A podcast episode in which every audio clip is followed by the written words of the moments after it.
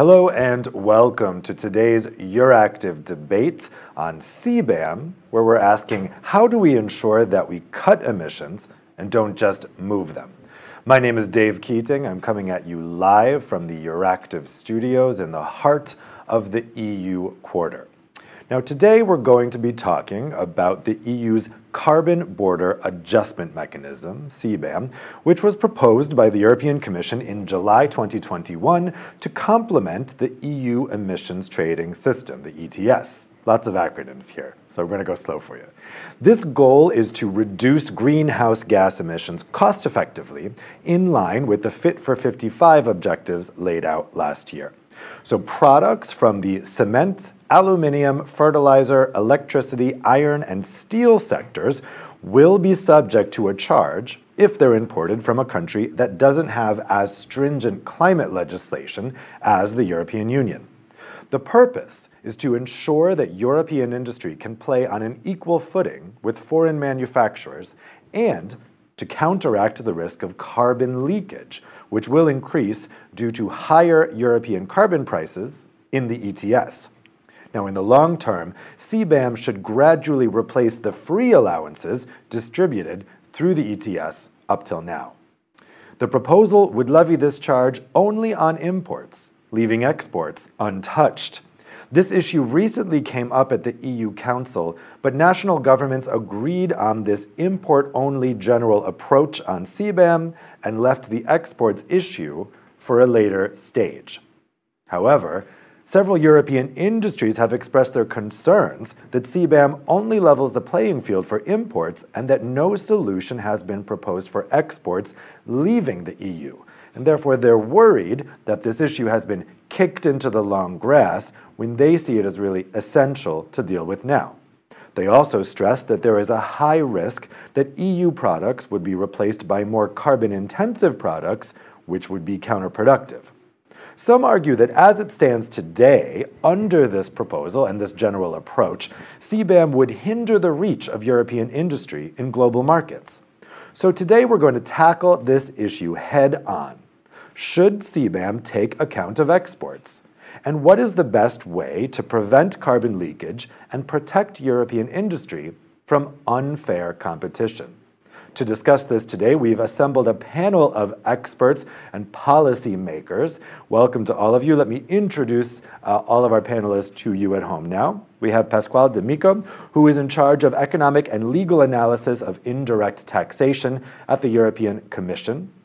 We have Greek center-right MEP Maria Spyraki, co-chair of the European Parliament's Intergroup on Climate Change, Biodiversity and Sustainable Development. We have Aylin Shawkat, project manager, manager for industry at the think tank Agora Energiewende. We have Benjamin Denis, who is senior policy advisor at the European Trade Union Confederation Industrial. And we have Luc Houstermans, head of EU public affairs and industry relations at the Norwegian chemical company Yara International. Thank you to all of you for joining us today. We also are going to have a couple of uh, Slido poll questions for you guys, and I'd like to put the first one to you now, uh, just to get a feel for how you guys are thinking as we come into this debate. So that should be showing up for you right now if you're watching on Vimeo. So the question is, do you think that the export of EU low carbon solutions can contribute to carbon neutrality? The answer would be yes, very much, yes, but only marginally, or no. So how much do you think that the export of low carbon solutions could contribute to global decarbonization? I'll give you guys a couple more seconds to answer that. Okay, so I will pull up those results now. So yes, a clear majority saying that these exports of these technologies would benefit the global uh, fight against climate change. So that's good to know that that's the, the mindset you guys are in coming into this debate. Of course, the, the essential thing we're going to be talking about today is how exactly that should be done and how these EU policies should be designed to make that happen. So Pasquale, let's, let's start with you. When the Commission was considering uh, this, this proposal and considering including an export mechanism in the CBAM, what was the thinking there when the Commission was considering whether to include exports in this or not, in addition to imports? Thank you, Dave, and uh, thank you for letting me start. Uh, so here, uh, if you look at our proposal, you will see why we have shaped the proposal without considering an express mechanism for the export rebate. First of all, from an economic, then from a legal angle. From the economic angle, you will find in our impact assessment that the problem of export is rather limited. Here we are talking about a 5% decline of uh, export from the EU sector concern, which amounts to 4 billion in 2030 compared to a situation where we don't touch the free allowances. Now, this 4 billion will be largely compensated by a 9 billion decrease that we will have in imports. So there will be, according to us, the possibility to adopt an import substitution. It means that our companies will have larger opportunities of exporting in the internal market because the reduction of the imports is uh, larger than the export that we are going to lose in 2030. In the short term, so there is a gain. And in the long term, the gain will be even higher because uh, our companies will enjoy competitive edge. They will be where they will uh, turn to uh, clean energy and to clean uh, technology before third country companies. So they will be a better place when uh, in uh, 13 years we will have CBAM completely in, in force. Now, the legal assessment. I have seen several uh, legal uh, considerations, uh, some of them extremely interesting. But please consider that our legal assessment was done by the same people that defend us in the WTO. So we have involved uh, line DG like DG Trade and the, the Commission uh, Legal Services. And both, both of them concluded that any system that include a forms of subsidies contingent in law or in fact upon export will, will be immediately countervailable. It means that if we apply such a system, a system of immediate export rebate, our export will be immediately countervailable. So you, we will lose our uh, uh, short-term advantage with uh, tariffs that can be applied quite easily. You need only for five months for that on our export of the same products. So that's the reason why we have refrained from having explicit system of uh, export rebate, but we have a specific mechanism for uh, inward processing. So it means that uh, uh imported products, when they are processed by European companies and transformed in the EU, they can be re-exported without paying CBAM, as it happened with the VAT and with, with, with the tariffs. So now I know that we are in the middle of the ordinary legislative procedure. So this is our proposal we are looking with a lot of interest from the proposals coming from the European Parliament, because the Council, as you remember, stayed uh, quite uh, uh, on our same line. And when the Parliament will have his view, we'll be very happy to start negotiations, trilateral negotiations, to find the best possible solution. So our doors remain open to companies and to members of the Parliament, and we are happy to have your inputs in this debate. Thank you so much.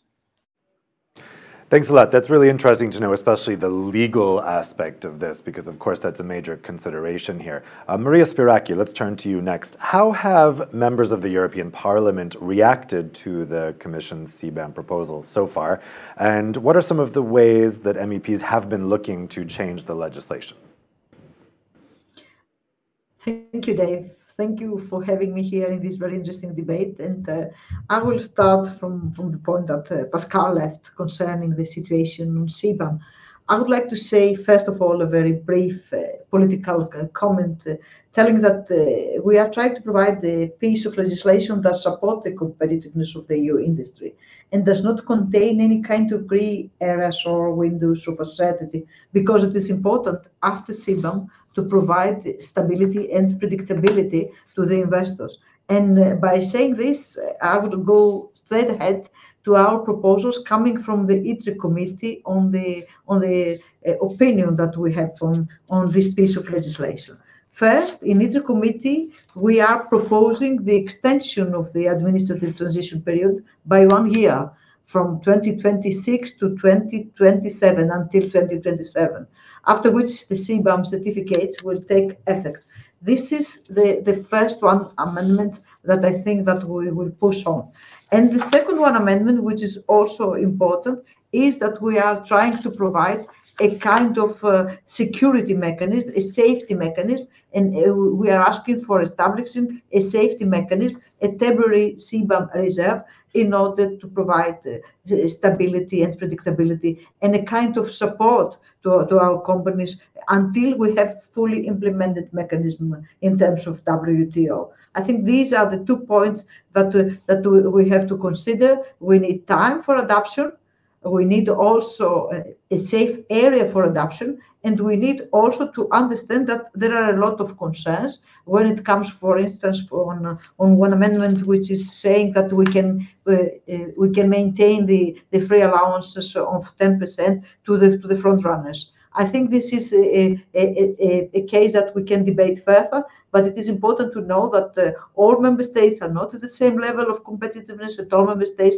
are not facing the same challenges of competitiveness. I have the experience of my home country, Greece. We are very close to Turkey, to Albania, so we have different circumstances in terms of competitiveness on the on the sectors that they are affected by CBAM.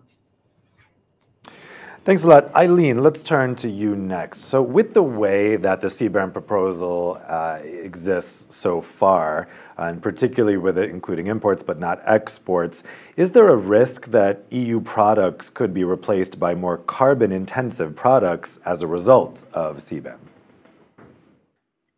Uh, yeah, I mean, and, and that's basically uh, at the heart of, of um, the most contentious issue right around C- around exports is that um, producers on the domestic market will face increasingly, um, as the CBAM is phased in and free allocation is phased out, will increasingly face the carbon price um, of the European ETS.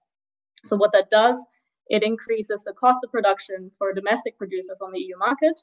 Um, but the problem is, of course, and we all know this, is that uh, these are a um, internationally traded uh, products. They are homogeneous, so they face uh, intense competition from other producers. And there's little ability to pass on this carbon cost, cost that you incur on the European market to these international markets. And um, the consequence would be then that you lose competitiveness internationally, and that if and we, um, I mean, if you look at the data, this is sadly the case, or luckily the case. EU products are on average less carbon intensive um, under the, in the CBAM sectors than the international average. So if these EU products are then replaced internationally by um, dirtier production, then yes, we have an overall increase internationally on international markets um, in carbon intensity, and hence we have carbon leakage. Um, so the answer to this would be yes, there is a theoretical risk, um, or not not just theoretical, also factual risk um, that we that that uh, EU products are replaced on international markets, but um, it's it's a matter of things that are happening at the same time, right? It's a, it's a matter of what is the speed of phase out. Um, we at Agora actually propose a slightly slower phase out of free allocation because it then allows companies to sort of have more time to, to transition. Um, also to to then basically have uh, right now, as the, the, Commission has proposed, we have a 10% per annum um, phase in and phase out we propose a 6% phase in and phase out, which would mean a reduction of 30% of free allocation in 2030. Um, that then is uh, not, not 30%, sorry, it's 24%. That is then more bearable um, for exporting uh, companies. Um, at the same time, we have efforts internationally, and we see this in the council proposal um, or in the council agreement now that there was a last minute um, addition of uh, making a reference to climate alliances we will see more uh, international collaboration on creating lead markets for decarbonized products. So this is also a way to mitigate the risk to exporters because there will be different markets to sell these decarbonized products to that are more expensive, but cater to different segments of international markets, if that makes sense. So um, in, in short, there, there are ways to, to mitigate this risk um, within the CBAM design and through additional policy measures and international collaboration. Um, but we need to get these things correct. Thanks, Aylin. Benjamin, we know that CBAM is, is, a huge topic right now in Brussels, and it's going to affect a lot of different industries and a lot of different workers, and that's where you guys come in. How do trade unions view the issue of whether exports should be included in CBAM? Thank you, uh, Dave, and uh, thank you for the invitation. Good good afternoon to all of you. Let me first um, step back a little bit and, and say that uh, trade unions have been supportive of the idea of a CBAM for many years now.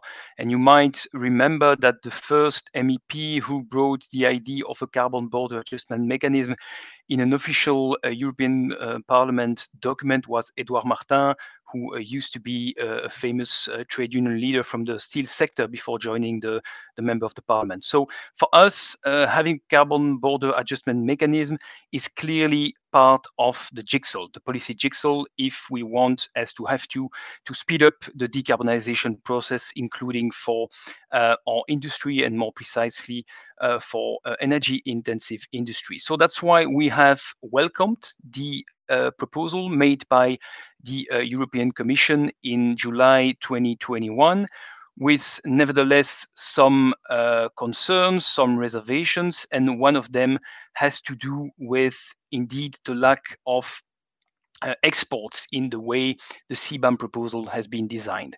Why do we consider that uh, exports uh, should be in the scope of the CBAM from the outset? But because we we consider that exports matter a lot for EU industry, including uh, for sectors under the scope of the CBAM.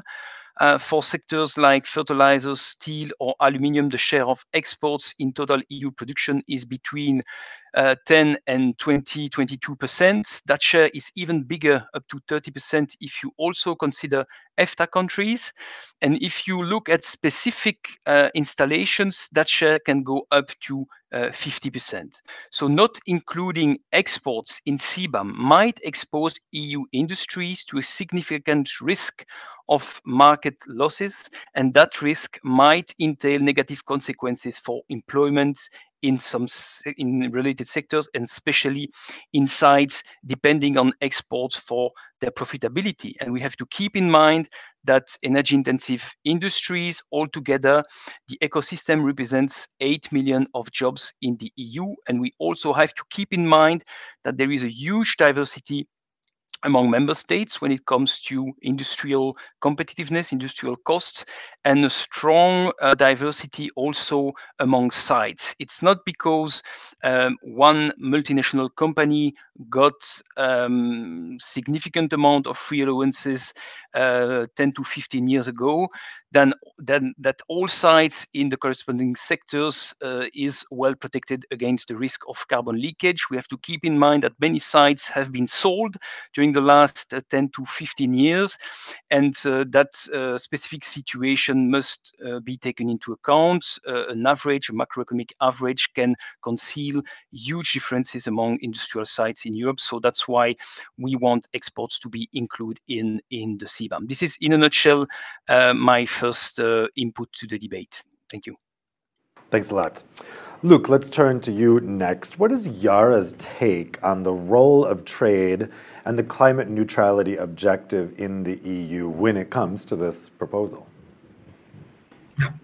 Uh, let me first maybe reintroduce Yara. Uh, after all, we are uh, a leading fertilizer company, so we are indeed uh, using chemical processes uh, to make our products, uh, but we also make organic fertilizer. Uh, we sell precision farming tools, and we sell solutions to abate emissions from road transport and industry.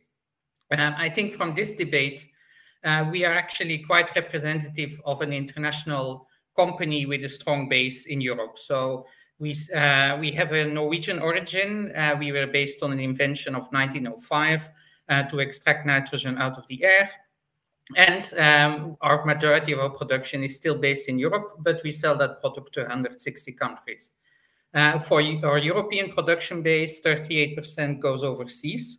Uh, and that is in our case linked to the seasonality uh, of agriculture. We basically sell our European products to Europe when uh, the season in Europe needs it. And we sell it to the Southern Hemisphere, which is a very different market with smallholders uh, in developing countries when the southern hemisphere needs uh, fertilizer.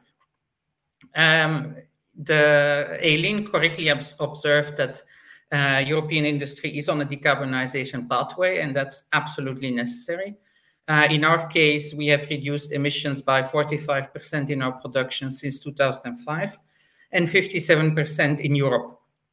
If you look uh, at that from another perspective, that basically means that products we sell have a footprint which is significantly larger than global averages. In the case of nitrate fertilizers, we sell products which have a footprint which is half of global average.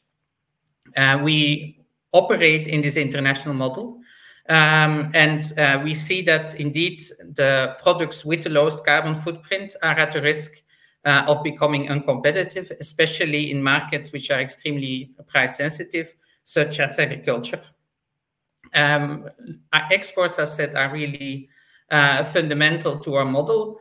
Um, and we think that adjustments are necessary. Uh, rising carbon prices do drive decarbonization. We do see uh, the, the need for uh, rising carbon prices as well to drive demand for our low carbon solutions. But we see that it needs to work uh, both ways, that you need an import adjustment, you, but you also need uh, solutions for export. Uh, in, in our view, um, those solutions should not lead to a incentive to export, so it should not subsidize uh, the exports, but should maintain the current competitiveness on the global market. And that's also necessary because we want to continue decarbonizing, we want to continue investing. Uh, we have great opportunities with fertilizers based on renewable energy to decarbonize agri-food chain. We are working on green ammonia to decarbonize uh, the shipping sector. Uh, and we basically need an enabling framework to continue operating as a global company uh, and to continue attracting uh, investors. So that's really the way how we look at it. We see that trade is a necessity for our own decarbonization pathway. Thanks, Luc. So now we've heard the takes, the initial takes of all of our panelists. Let me put another question to you in the audience via the Slido poll. So, do you guys think CBAM will impact EU industry's competitiveness of low carbon solutions in global markets? Now, that's CBAM as it's currently constituted in the proposal, not what you'd like CBAM to be. CBAM as it exists in the proposal, uh, will it impact EU industry's competitiveness for low carbon solutions in global markets? I'll give you guys a little while to answer that. In the meantime, I'd like to put uh, another question to Pasquale. So, Pasquale, the, the CBAM proposal, when we're, when we're looking at you know, the purpose of CBAM, which is to create a, a level playing field and make sure that European companies aren't disadvantaged. Um, do, you do you think can a real equal footing between European producers and foreign manufacturers be ensured if CBAM doesn't include a solution for exports leaving the EU? Does the non inclusion of exports present a problem to that equal footing? Thank you so much, Dave. So, first of all, let me address your question. Your question is not correctly formulated. The aim of CBAM is not to address the level playing field. This is the aim of trade policy instruments. This is the aim of anti dumping, of anti subsidy, of safeguards, not of CBAM. CBAM is a climate instrument. Its sole objective is a climate one. Okay, that's the first point. Second point, of course, when we ask that the imports are subject to the same carbon price of European companies, somehow we are imposing to imports the same standard, the same uh, standards that our companies have. So indirectly, we may have this uh, uh, effect of level playing field that you mentioned. But I repeat, it's only indirect. And what is the demonstration of that? The fact that CBAM is only a climate instrument is in Article 9 in the fact that the CBAM takes into account carbon price paid abroad. It's also in the other international flexibility, which is the fact that we take into account the carbonizing effects, the carbonizing efforts made in third countries. So the cleaner a product, the less the adjustment it will pay. So this should be clear. Now we will take we will tackle the uh, the loss of uh, exports Yes, we will do that uh, through the only legal angle that is possible, and it is green subsidies. There is a debate in the Council and there is a debate in the Parliament on how to better use uh, green subsidies, and I refer to the Innovation Fund. So here there are legal language that the Parliament suggested. There is a legal language that the uh, uh, Council is also considering, and uh, in the end, this will be the system because we are not, we cannot push on export but we can help European companies to change their production, what the Yara company is doing, as they admitted themselves.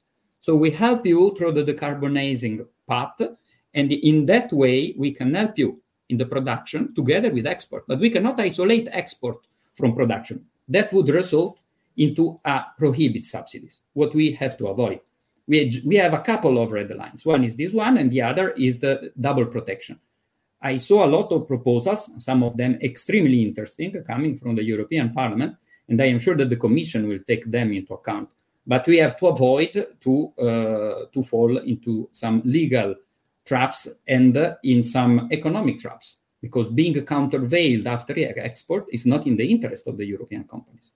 So I hope it is clear, but I'm ready to reply to other questions in that sense. Thank you. So, Maria, Pasquale just mentioned there some of the suggestions that have come from the European Parliament, and also that there, there are some legal considerations here, of course. Um, what, maybe I could get you to respond to some of what Pasquale was saying. Do you share those concerns about needing to be careful here when you're thinking about exports? Of course, we need to be careful. And of course, we need to avoid overlapping in terms of subsidies and allowances. It is, it is obvious. And we are not working in this kind of framework. But it is important to say that, of course, CBAM is not a trade-off instrument. It is a climate instrument. It is, in a way, a complementary with ETS by providing certificates to the to the inputs. But it is important to say that it's not something which is perfect. And we are working on the proposal of the Commission in order to, uh, to raise some kind of issues that should be included in the final uh, uh, legal framework. And allow me to say that uh, we have to take into account the issue of the indirect cost. And uh, let me let me pose a question to our Yara representative here in, in this debate. Is it important or not, particularly on the chemical industry? it is also important to cover the full uh, value chain on the issue of the of the indirect cost, and not only the part of the production here here in, in the in the European Union. It is also important to take a look to the collateral carbon leakage, not only to the to the obvious carbon leakage that we face, and of course. Uh, I fully agree with Pasquale, but we have to take into account that now we are in the pipeline of decarbonizing our industry and there is no room for backtracking. There is no room for sending some kind of fragmented messages to the markets. It is important to send a clear message to the market. We are now trying to have an instrument which is complementary to ETS, which is trying to decarbonize our industry, and it is also trying to facilitate the other uh, countries, the third countries, to, to go ahead and to, to work complementary with the European Union. That's why, and this is the example of the electricity market, when we import electricity from third countries, then we take into account the way that they are trying to produce electricity. And if they are ready to, to go ahead with some green solutions, then we exclude the part of the green solution from, from the from the CBAM. And it is important to know this kind of parameter as well. Let me pull up the results of the survey now. So those should be visible now on your screen. So we know that, Pasquale, you were explaining that this is a climate piece of legislation, and that is the main intent. However, 70% of the audience does feel that it would have a direct impact on EU industry's competitiveness uh, for good or for bad, we don't know, but it does have a, a big impact on how European companies will compete around the globe with foreign companies. Luc, let me get your reaction to this, the, the audience survey here. Uh, and also, you could ask, uh, answer the question from Maria on the fertilizers. Yeah. Um, so first of all, uh, yes, uh, CBAM is a climate instrument. Otherwise, it would not work in WTO terms. Uh, you you uh, raise a levy on a product which is physically identical when arriving at the border. So I fully agree with you on that point. Uh, that, for in our view, also means that it's a climate instrument that you can op optimize. Uh, after all, the goal is to uh, reduce global emissions. It doesn't matter where they happen, they need to go down uh, globally. Um, on the point of innovation subsidies, two comments. First of all, the obvious one everybody knows that the Innovation Fund is heavily oversubscribed, both in the reality of uh, project calls and in the reality of the political debate, where lots of people want to use it for a variety of purposes. Uh, that is the, the obvious one, but still it's an important tool. Our own project in Norway is partially funded by the Norwegian government, and that makes a significant difference in making it feasible. On the other hand, if you start directing uh, subsidies to sectors which are export intense for whatever purpose, you kind of risk falling in the same trap as uh, with uh, subsidies for other purposes. So we don't see this as the only solution. Uh, on the point of the value chain uh, raised by MEP Spyraki, yes, uh, this is equally important. Uh, we need to find a solution so that our customers and that value chains continue working uh, in a competitive manner. Uh, and this is clearly the case for our industry, where we often deliver raw materials, which are then used in a lot, by a lot of actors before it becomes a final product. Um, on the indirect costs, the answer is a bit nuanced. For us as an industry at the moment, we are very energy intensive, but it's gas based. So we are not directly affected now, but our trajectory is to go to electricity, to renewables. So we need a solution. It's not as urgent for certain other sectors, such as the aluminium sector. But yes, we do see that coming. And in our case, it will enable our decarbonization. Aylin, let me put this question also to you. Do you think that uh, when, when European companies are competing with foreign companies, uh, especially if they're export-driven companies, is it, does, is it going to make a big difference whether exports are somehow addressed here? Um, yes, yes and no. So there's, there's, there's a couple of ways to, to answer this question. It really depends on the speed of phase out that we will end up with, right? So depending on um, whether we have a slower phase out, then actually the exposure that we will that, that export driven uh, companies will face by 2030 might not actually be as high as it is stated now.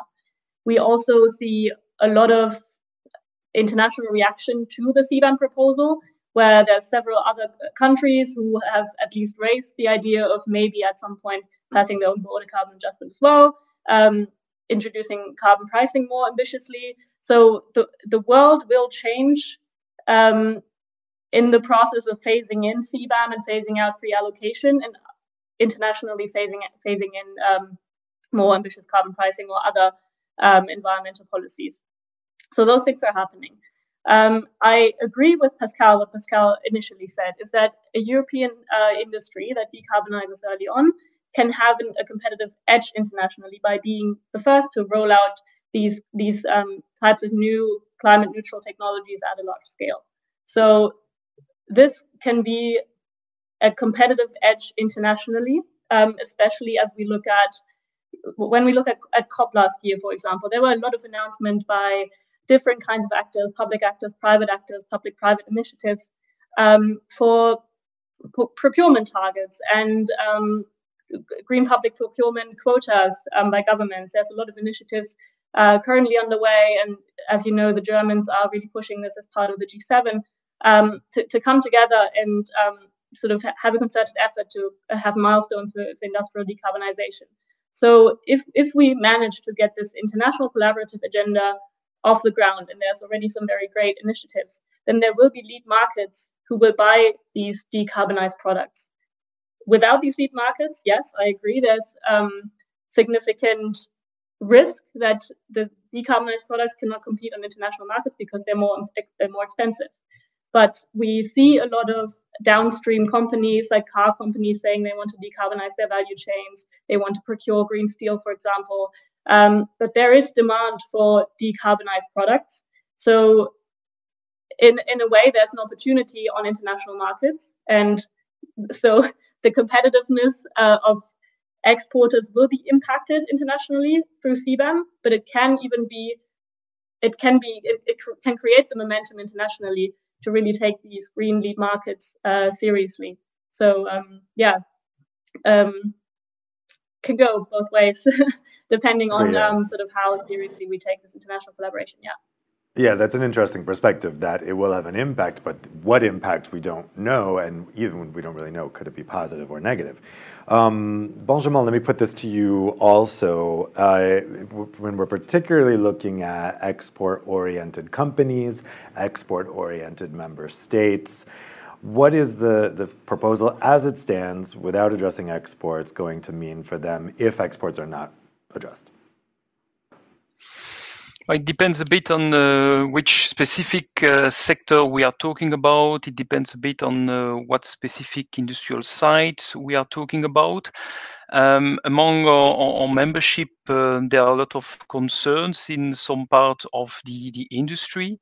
Um, of course, in, in many sectors, uh, the current situation is uh, exacerbating the concerns uh, in terms of uh, the impact of energy prices and commodity prices on industrial competitiveness. So it makes, uh, to be honest, the discussion on, on, on CBAM a little bit less, um, how to say, burning than, than it was uh, a few months uh, ago for, for obvious uh, reasons.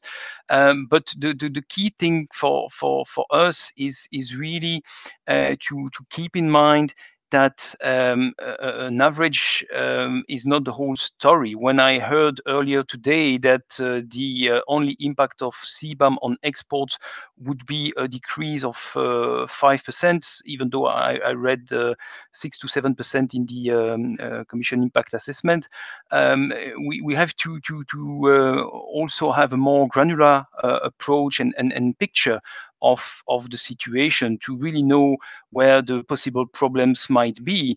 Uh, as I said, some industrial sites have been sold, sometimes due to um, EU competition law.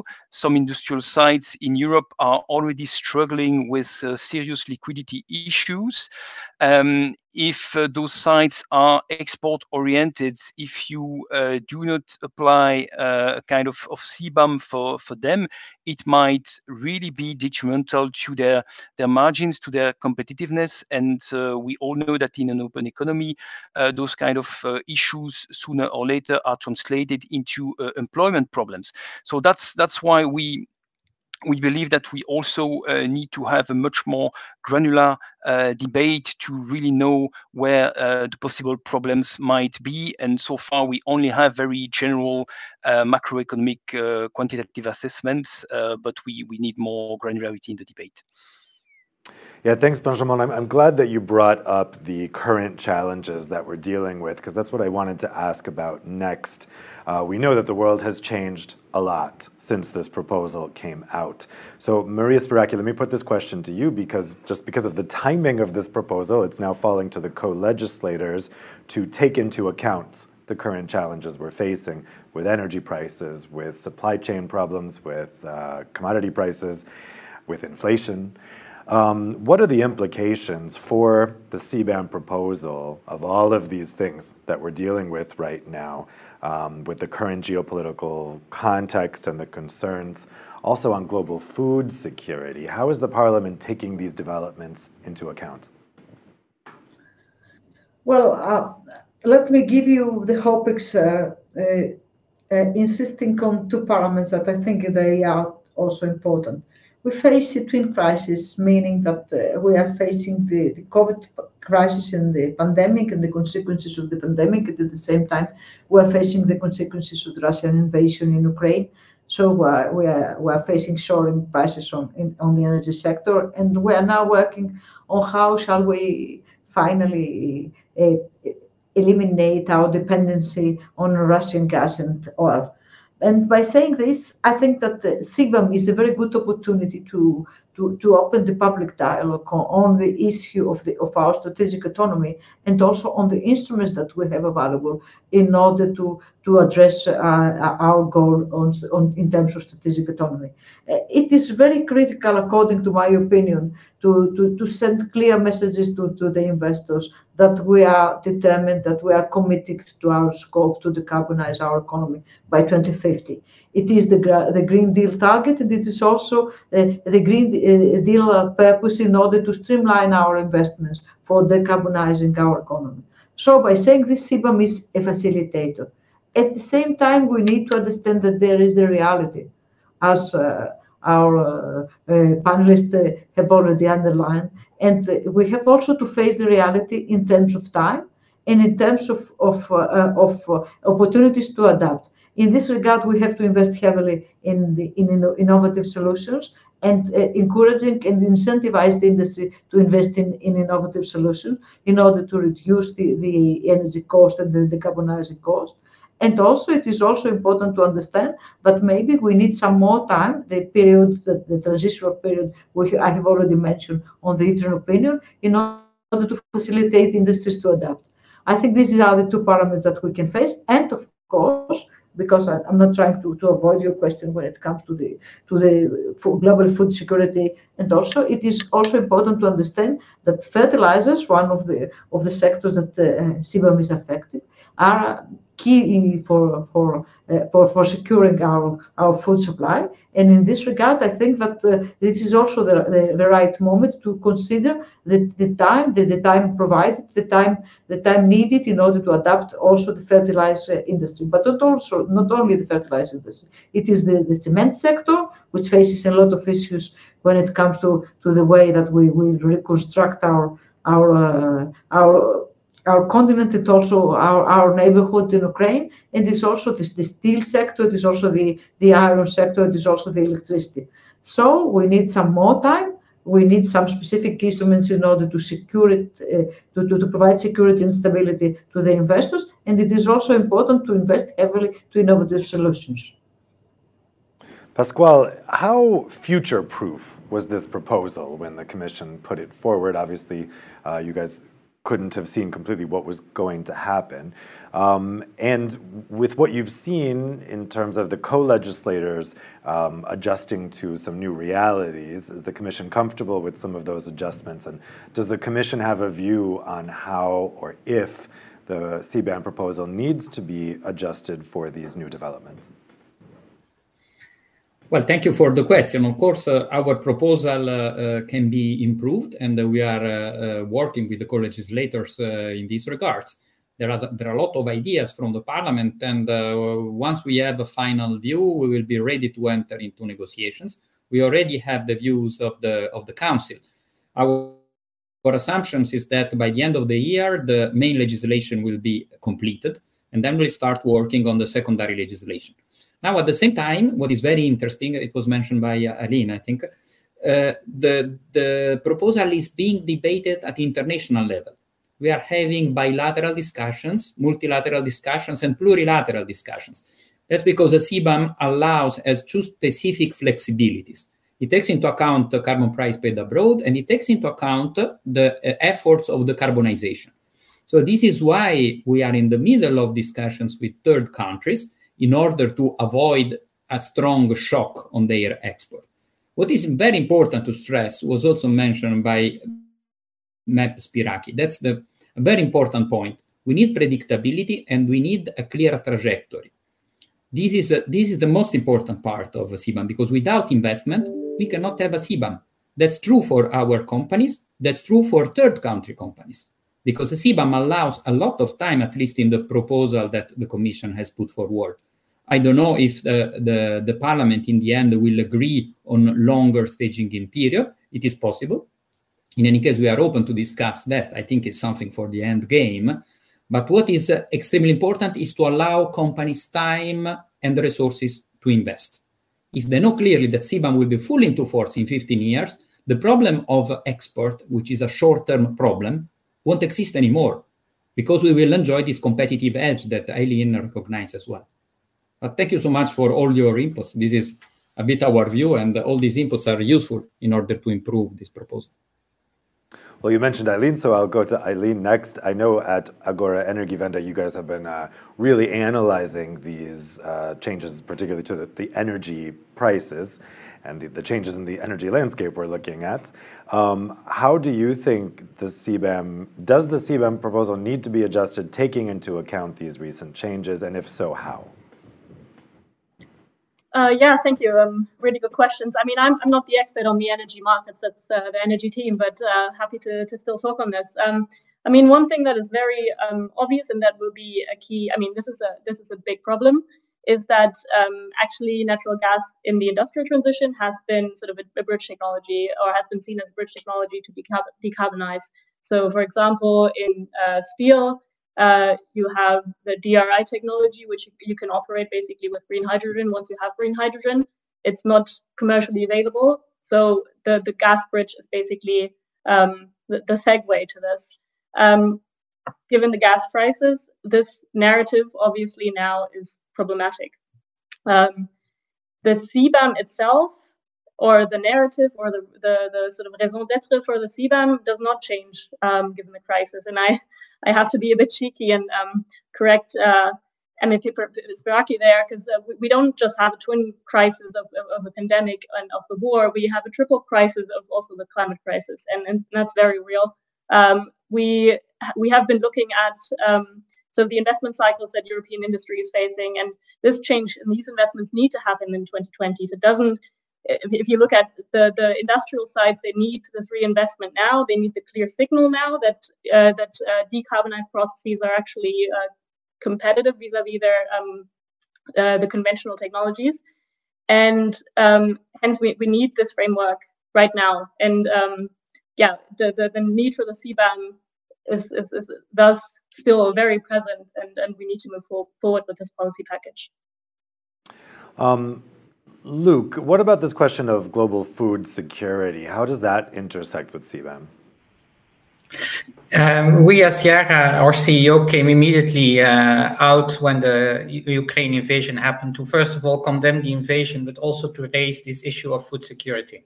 Uh, the Russia and uh, Belarus have become extremely dominant in the fertilizer export sector, ranging uh, for certain nutrients having a 20% share of exports up to 40% in the case of potash. And that is simply not healthy for a robust system. Um, we need domestic industry, but we are also not arguing for autarky. We should have uh, a better balanced system where more regions are trading and uh, delivering fertilizers to the regions which need it most at the right moment because there are operational problems or there is a crisis. And I think from that side, we need to look again at CBAM uh, and see how our uh, trading partners look at it, but also redo some of the analysis because some of the trade flows will change because of this crisis. Uh, Benjamin, what do, you, what do you make of this issue of how and whether the proposal should be adjusted to these new developments? Um, actually, we we um, indeed uh, consider that um, we might have entered into a, a completely new uh, reality. So it's true for for CBAM, but it's true also for Fit for 55 and and probably for all the EU pieces of legislation. But we believe, we still believe that the Euro European Green Deal, even though uh, far from being perfect, uh, notably on the social side, uh, we still believe that the Green Deal is the right policy tool because it will accelerate the uh, EU, um, uh, let's say, um, energy, um, if not dependency, at least uh, reducing our dependency from from from imports. Um, but I also would like to to stress one one aspect that we didn't touch so far, which is the need also to ascribe a significant role to private companies in bridging the financial uh, the financial and investment gaps. Um, we have seen um, a couple of months ago many multinational companies from sectors covered by the ETS and therefore covered by the CBAM announcing historical financial results including massive dividends uh, distributed to shareholders, uh, while the same companies are asking for receiving again and again more public money to help them to uh, invest for the transition towards climate neutrality. We would like actually that money distributed to shareholders to be a bit more recycled into the real economy, to invest in sites, in, um, in industrial installations, in infrastructures, because we believe that this is the best means means to achieve climate neutrality and uh, keeping the related uh, jobs in the European industries. So industry, private companies have a significant role to play in bridging the investment gap. It must be reminded and um, free allowances, CBAM and state aid to compensate indirect costs shouldn't be seen as blank check that are used by companies to simply increase the dividends they pay to their shareholders. This is an important point for trade unions. Thanks. So let's take some questions that have come in from the audience. And a reminder, you guys can ask your questions using Slido. I'll read them out to the panelists. We've had two questions come in that are similar, so I'm going to ask them at the same time. And Pasquale, this, these questions will be for you first. So the question is from Paolo Falcioni. Is it not it's it's not just the exports that are at risk. It's the manufacturing in europe that would be even at a higher risk using raw materials subject to cbam having to deal with a higher raw material cost. How do we tackle that extremely relevant issue? Similar question from alvaro vilas from aplia CBAM ETS will suppose more expensive materials for EU complex goods manufacturers, whereas third country manufacturers will not face such additional costs. Therefore, EU complex goods will have a competitive disadvantage. How can we guarantee a level playing field that prevents carbon leakage? So, uh, would you agree, Pasquale, that, that there is a, a competitive disadvantage there? Thank you so much for the question. Both are uh, extremely relevant. Uh, actually, as you know, we have chosen certain sectors in CBAM also because of the feasibility of the control, because we are launching a new system. It's the first time in history that we are checking emissions in goods. So far, emissions were only checked in the, uh, in the facilities. So we need to set a system, we need to set a methodology. And the methodology can only work in the beginning with simple products now we want to extend that in the future to more complex products. And I recognize the problem because Aplia already brought this problem to us that you may have in the long run, because remember, CBAM is a long run measure, you can have an increase of costs if we make these products costing more. However, there are proposals in the parliament, and uh, Mrs. Spyraki will, uh, will, will maybe describe them, on how to take into account downstream products. This is something that uh, uh, we know will come from the parliament. We are ready to discuss uh, this aspect, and we are very open to find solutions. Remember, CBAM is for the first time here on the table, and we are setting something new. So the system should be workable. It cannot be too complex to be unmanageable, also because it would increase costs for companies. So ready to, to listen to, to your uh, problems, ready to look into the real impact of costs on the of the uh, CBAM products in your final uh, products, and ready to help if it is the case. Thank you so much. Benjamin, you wanted to come on come in on this as well? Yeah, sure. Because as as uh, industrial trade union, we we present um, a lot of workers from industrial manufacturing sectors, automotive, shipbuilding, aerospace, defense, and all those sectors uh, are um, concerned by uh, the possible impact of, of CBAM and ETS reform on uh, their competitiveness. Uh, let's let's be let's be let's be clear. Um, and um, I, I, appreciate what uh, has been just said by uh, the representative of the European Commission, Pasquale.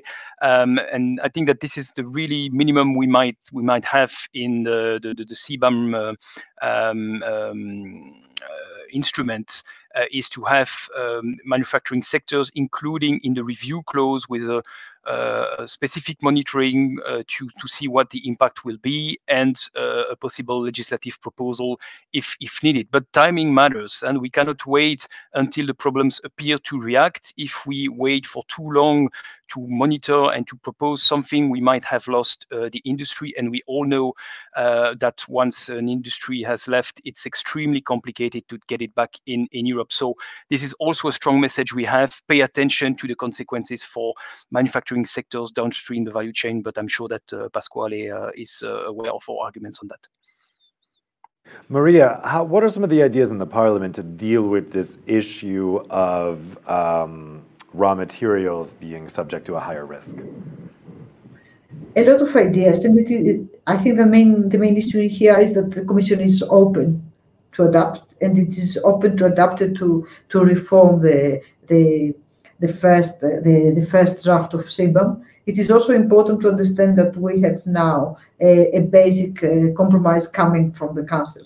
But uh, allow me to, to, to insist on this. We need to have CBAM as soon as possible. We need to have an implementable CBAM, not something that it will create a further problem that it can resolve. And of course, we need to, to send a clear message to the investors. And I insist on it because I have already heard from our panelists that there is a lack of investments. Allow me to, to, to give you some numbers. Last year, venture capitalists around the world invested $11.9 billion in renewables energy compared with 30.1 billion in cryptocurrencies and blockchain, according to PitchBook. So we need to increase our attractiveness. in terms of decarbonization, in terms of a EU project of decarbonization, and also in terms of greening our production and in terms of creating a green market. And in this regard, we need CBAM.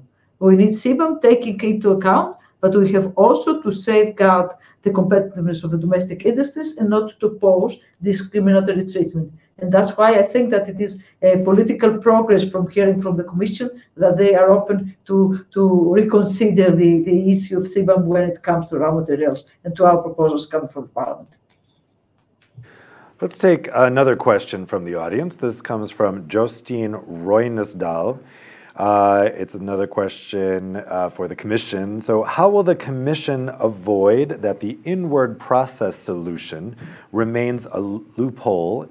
How will it avoid that the inward process solution is a loophole in CBAM that allows the EU processing industry to use carbon-intensive raw materials from third countries instead of low-carbon materials produced in Europe? Pasquale, do you have thoughts on that? Yes, thank you so much. Uh, uh, there is a specific provision in Article 2 of the proposal about the inward processing. So inward processing is an institute that already exists in the in the custom uh, law, and uh, it is uh, extended to CBAM. Now, what we will avoid, and that's the security valve that we have enclosed here, is that after processing products that are meant for inward processing, which means that they should be re-exported, actually, some of these products can remain in the internal market. And in that case, we have established in Article 2 that they will pay CBAM. So this would avoid circumvention of CBAM. Plus, we have specific rules on circumvention in Article 27 uh, of the proposal and specific specific penalties uh, still in Article 26 of the proposal. So the system is made to be strong, and I know that uh, other proposals are coming from the Parliament to make the the um, anti-circumvention system stronger. So it's it's in our in our hands, but in the hands of the co-legislators too, to help in strengthening the system. But of course, we will avoid any abuse of the of the CBAM system. Thank you. Luc, what are your thoughts on this inward processing issue? Uh, inward processing for Yara as a global company is an important mechanism.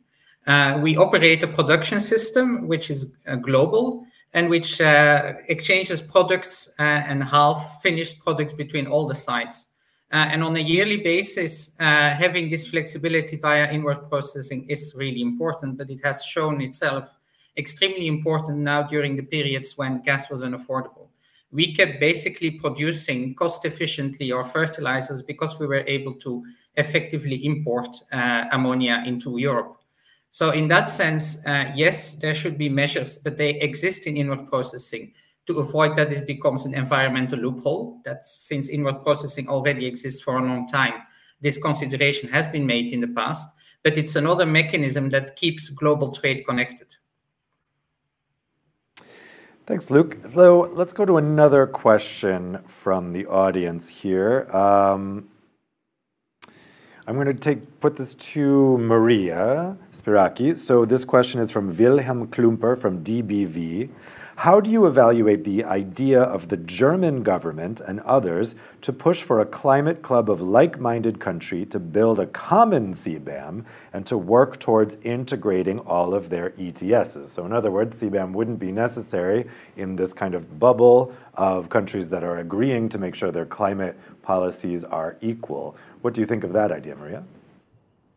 It is, first of all, a political proof that CBAM is needed, and CBAM is necessary in order to complement ETS. But allow me to say that we have a mature market here in the European Union. So we have to to do our best uh, at home by by starting working uh, with 27 member states in terms uh, of common market, at the same time, putting our standards to the inputs coming from third countries. That's why we need CBAM. We need CBAM to put standard. We need CBAM to facilitate third countries in order to to green their production. And it is important also to incentivize third countries in order to reduce uh, the CBAM pricing in, in the, to the products that we import in the EU. So I think that, of course, it is it is something that it can work, but I prefer the European solutions in uh, the European issues, and I think that uh, we have to maintain the European leadership in terms of tackling climate change and protecting the environment, and also not only protecting, but also maintaining the competitiveness of our industries in terms of transition and uh, and greening them. Aylin, what do you think about this idea of having a CBAM club?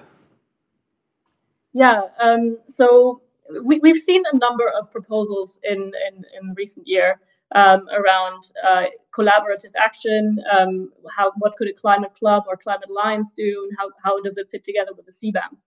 Um, so basically, the Germans first launched this idea of having this climate club, which is now pushed as part of the G7 agenda.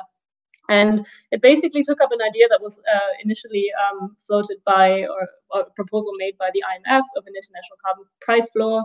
Um, the idea first was to basically um, reduce the need for unilateral action by just the EU, um, and make it more collaborative action, where a lot of countries come together and have the same carbon pricing. The idea being, if everyone, if we have universal carbon pricing, then there's no risk of carbon leakage, right? So I think the question is, what are we trying? What do we need? What does industry need to decarbonize in the short run? What is realistic, and what are we trying to achieve? So industry, um, in the short run, um, needs global lead markets to buy these decarbonized products that are not cost competitive vis-à-vis um, dirty production routes or conventional production routes. Yes, while it would be really great if we would all have the same universal carbon pricing, it's it's just something that's not gonna be Um, mandated in the... or it's not gonna be something that we can agree on on an international level in the short term. Um, and we're talking really short term. What can we do until 2030? Um, so while it would be a medium-term goal to achieve something like this, in the short term, it's just not something that we should really prioritize in international collaboration. There are other things that need prioritization, namely creating lead markets together. So this idea of also linking together um, carbon pricing system, I mean, it's it it it would sound nice on a theoretical level, right? But how practicable is it? If we have different schemes, we have a cap and trade scheme in Germany, we have other taxation-based um, carbon pricing uh, in other countries. So these systems are very different, and linking them together is gonna be an administrative headache and uh, and very difficult. So while it's a nice theoretical idea, we should really be focusing on what does industry need in the short term from international collaboration, what's what's feasible and reasonable, and then do that. Benjamin, you wanted to come in on this as well? Yeah, uh, yeah, as uh, Aylin just said, we have seen uh, different proposals when it comes to carbon clubs, carbon alliances with different scopes, different aims, different composition. What we would like to remind is that, um, whatever the kind of climate club or climate alliance we are talking about at global level and might have uh, an important role to play, we still consider that CBAM is needed. Uh, because, uh, at this stage, the EU is among the very few major economies having an effective carbon price. Um, and it will be even more true after the ETS reform. Um, we will have a carbon price system which uh, really bites, which is really um, delivering some some results, some impact on on industry, and hence uh, the need to have the the CBAM to equalize the the CO2 cost uh, between EU industries and their competitors on on EU and on global markets. Um, now, I believe that those clubs or alliances have a role to play, indeed, maybe to contribute to create lead markets, to harmonize uh, procurement policies among among countries. Also, uh, to have um, kind of policy convergence uh, regarding carbon pricing systems. Also, to facilitate technical exchange to connect and link the different systems. But again, it shouldn't be seen as an alternative to CBAM. For us, it must complement the CBAM also to facilitate a global buy-in, a global acceptance of um, the kind of um, mechanism that uh, CBAM is just uh, an example. Um, thanks, So I'm going to take a next question from the audience for Pasquale. So this question is coming from Martin Menner from CEP, and it has to do with basically whether free allowances need to be phased out uh, when CBAM comes in. Uh, Martin says free allocation to all installations under CL risk is not challenged by the WTO. It protects exports, provides decarbonization incentives, and can prevent carbon leakage within a carbon club, together with a carbon consumption tax at the level of the minimum CO2 price of the club. Uh, doesn't it? Um, uh, he goes on to say, uh, why hasn't the Commission taken into consideration that the carbon price also can work with free allowances? Thank you so much. Well, uh, to put it uh, uh, clear, clearly, it's not in the aim of CBAM to remove the free allocations. CBAM will adapt to the removal of the free allocations and will enter into force progressively as much as the free allocations are removed. So this is not under the competence of uh, CBAM nor of my team dealing with CBAM.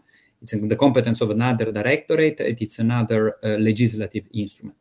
But as you can see in our proposal, the two instruments cannot be at the same time in force because this would result in a double protection that we should avoid.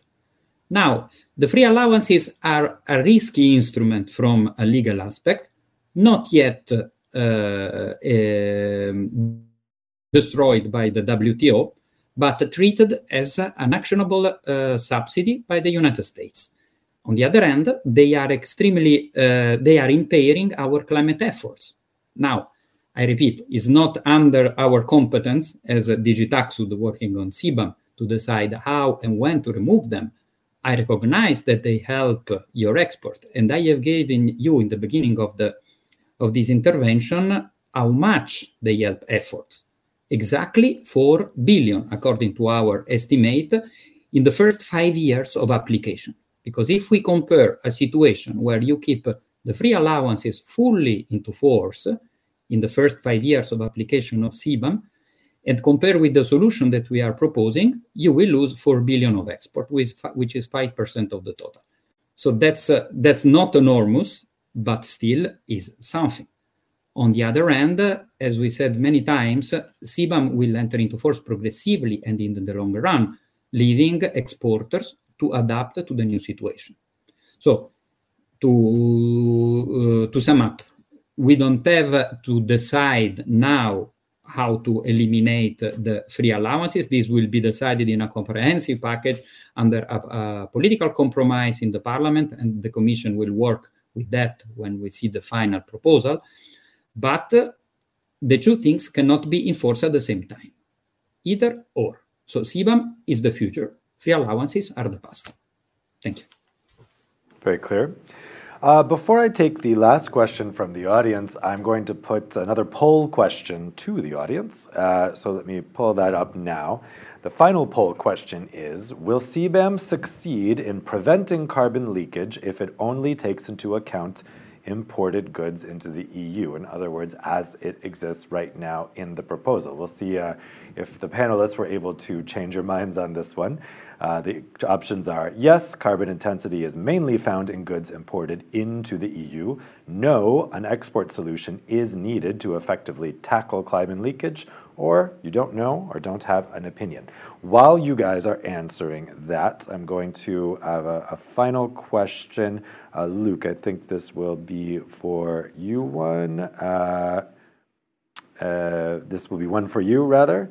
Uh, give me a second, I just lost it here. Yes. So this question comes from Riley Kajaste Rudnitskaya.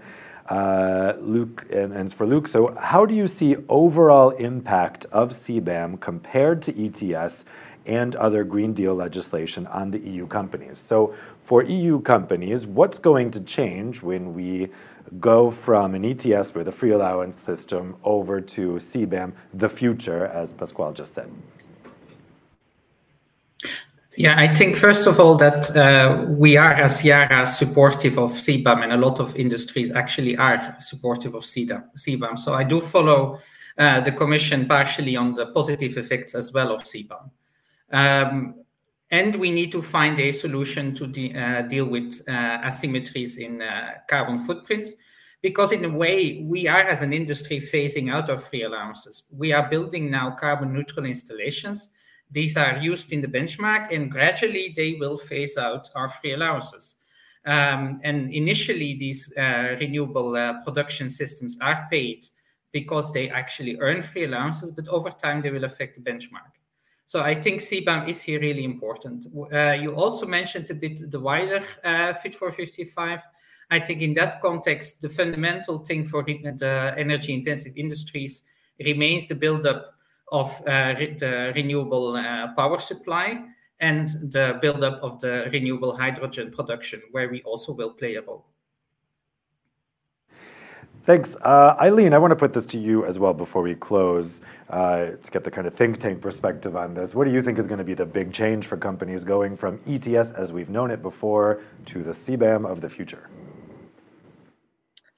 Um, yeah, I mean, I think the, the big change is the international signal that it sends. Um, I think this is actually, um, it, it's, it's really kicked off um, as Pascal also said, that there's bilateral and multilateral discussions kicked off a, a new way of, of doing business where it's it's not just about the the product, but there's a new metric that will be that will determine your competitiveness, and that metric is the embedded carbon. And I think um, this now really allows for this new way of thinking to kickstart and to roll out internationally. Um, so yeah, that, that's uh, that's the big change I think that we're seeing. It's, uh, quite monumental. cool, thanks, Aylin. So let's pull up the answers that you guys gave, guys gave to that final poll question. So a majority of you do think that some kind of export solution is going to be needed here, 65%. However, a quarter of you think that carbon intensity is mainly found in goods imported into the EU and that uh, we shouldn't worry too much about an export solution because the main issue here is in those imports.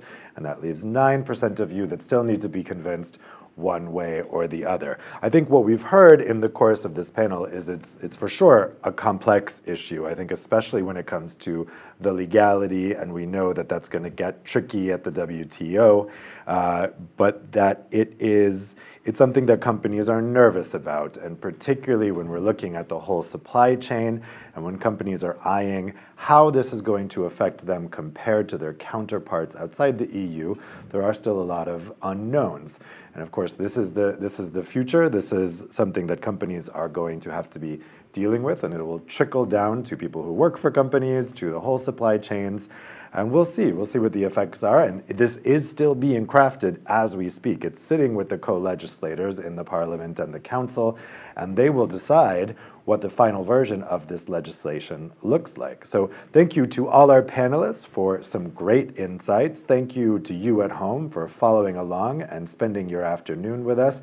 Again, this is a live issue. There's going to be a lot to keep an eye on, and we certainly are going to be keeping an eye on it here at Euractiv as this CBAM legislation moves forward. So thank you for spending your afternoon with us, and I wish you all a wonderful evening.